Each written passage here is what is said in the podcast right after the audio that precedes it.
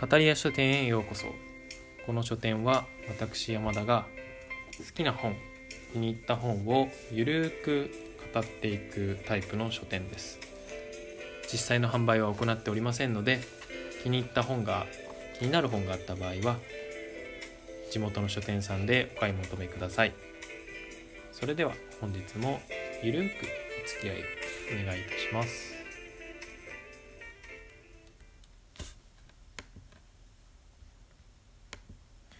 さて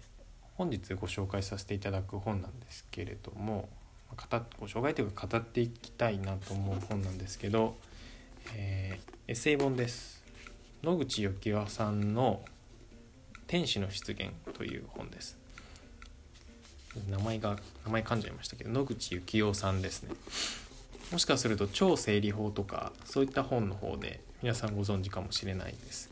僕も超整理法っていう本を読んで、えー、会社の書類とかパソコンの中のそのデータの整理の方法はこの超整理法にのっとってやったりしてるんですけど、まあ、そんな野口さんの、えー、哲学もちょっとパーソナルパーソナリティアイデンティティに近いより深いところに触れることができるあのエッセイ本かなと思っています。この本もですね何が好きかっていうと、まあ、昨日の夢巻きのようにオム夢巻きねのオムニバスのようにですね一冊で何度も美味しい本になっていてというのもその一貫したテーマは当然あるんですけどそのテーマに対してなんだろうないいろんな方向からそれを語っていくタイプのエッセイになっているのがすごいいいなと思っています。まあ、副題が野口幸雄の「時間をめぐる冒険」ということで、まあ、その時間の尊さ儚さ今一瞬を精一杯生きようという一貫したテーマに対していろんな、えー、話題からそれをあの紐読み解いていくというかそれがほのかに示されているというかそういったエッセイ本になっています。まあ、話題の中例えば一10万年後の地球はどうなっているんだろうというところから、えー、副題というか本の中のタイトルサブタイトルの中でもう気になるものばっかですね4 4って思わず言っちゃいましたけど数学を変えた13時間たった一晩の啓示人類の頭脳能力。幻のカルナルフォカルナルフォカエルナルフォン城。もうね本当にいろんなことが書いてあってそのいろんなトピックから時間の有限性その儚さその大切さっていうのに触れていくのがすごい面白い本。ですね。いやとても深い知性だなとつくづく感じる構成になってるんですよね。本人はもうそそう思って書いてないかもしれない。ご本人はそう思って書かれてないかもしれないんですけれども私のような凡人からするとこれを書けるだけすごいなと思ってしまうんですよね。や本当ケッヘル番号とかからも書いてありますよね。ケッヘル番号ってご存知ですかね。ケッヘル番号ってあのオーストリアの植物学者の方がなぜかそのモーツァルトの音楽を分類したんですね。そのケッヘルさんがつけたモーツァルトの楽曲への番号でケヘル番号っていうのがあるんですけど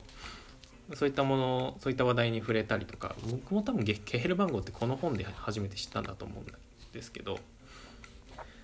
あとは幻の絵画幻の絵画って言ったら大げさですけどその白いパラソルを掲げた女の人がを描いた絵が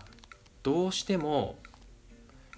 記憶があるんだけどなんだかわからないっていうのを探っていく旅に出たりとかいやすごい面白い話題なんですよね。自分が生きてきた中で絶対そういうことには巡り合わないだろうなそんなことは思いもよらないだろうなっていうところをこの本と出会って、まあ、幸いそれが幼少期だったんであの自分もそうしたところに目を配りながら生きてくることができたそのきっかけを作ってくれた本なんですよね。この本との出会いはどうだったんだろう。多分父の本棚に刺さってたのをちょっと背伸びして小学校高学年の時に引き出して読んでみて、まあ、内容が全く分からず当然ですよね。すごい難しい内容が書いてあるん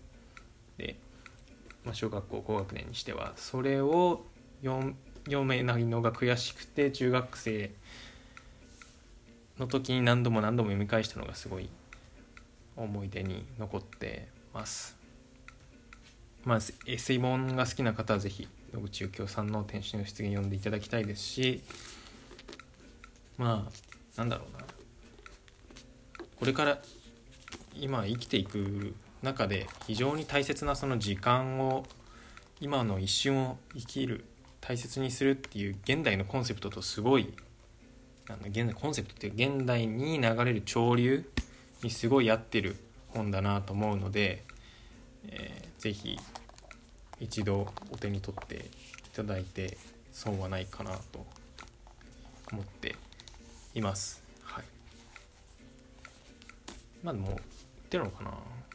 日本経済新潮社新聞社日本経済新聞社さんから出てるんですけど、えー、出るのかちょっと調べてみたいと思います。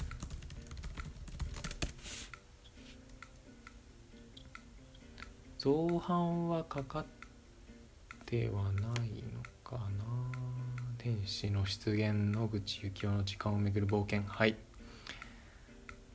アマゾンには売ってますけどあ全部やっぱり中古品ですね。僕もが持ってるやつもかなり自分が読み返しちゃってるんですごいボロボロですもん119円から出てるので、まあ、お手頃ですね。是非気になった方は Amazon で買ってみてもいいのかなと思います。はい。では本日はこの辺で。本日もご来店ありがとうございました。またお目にかかれればいえお耳にかかれれば幸いです。それでは失礼いたします。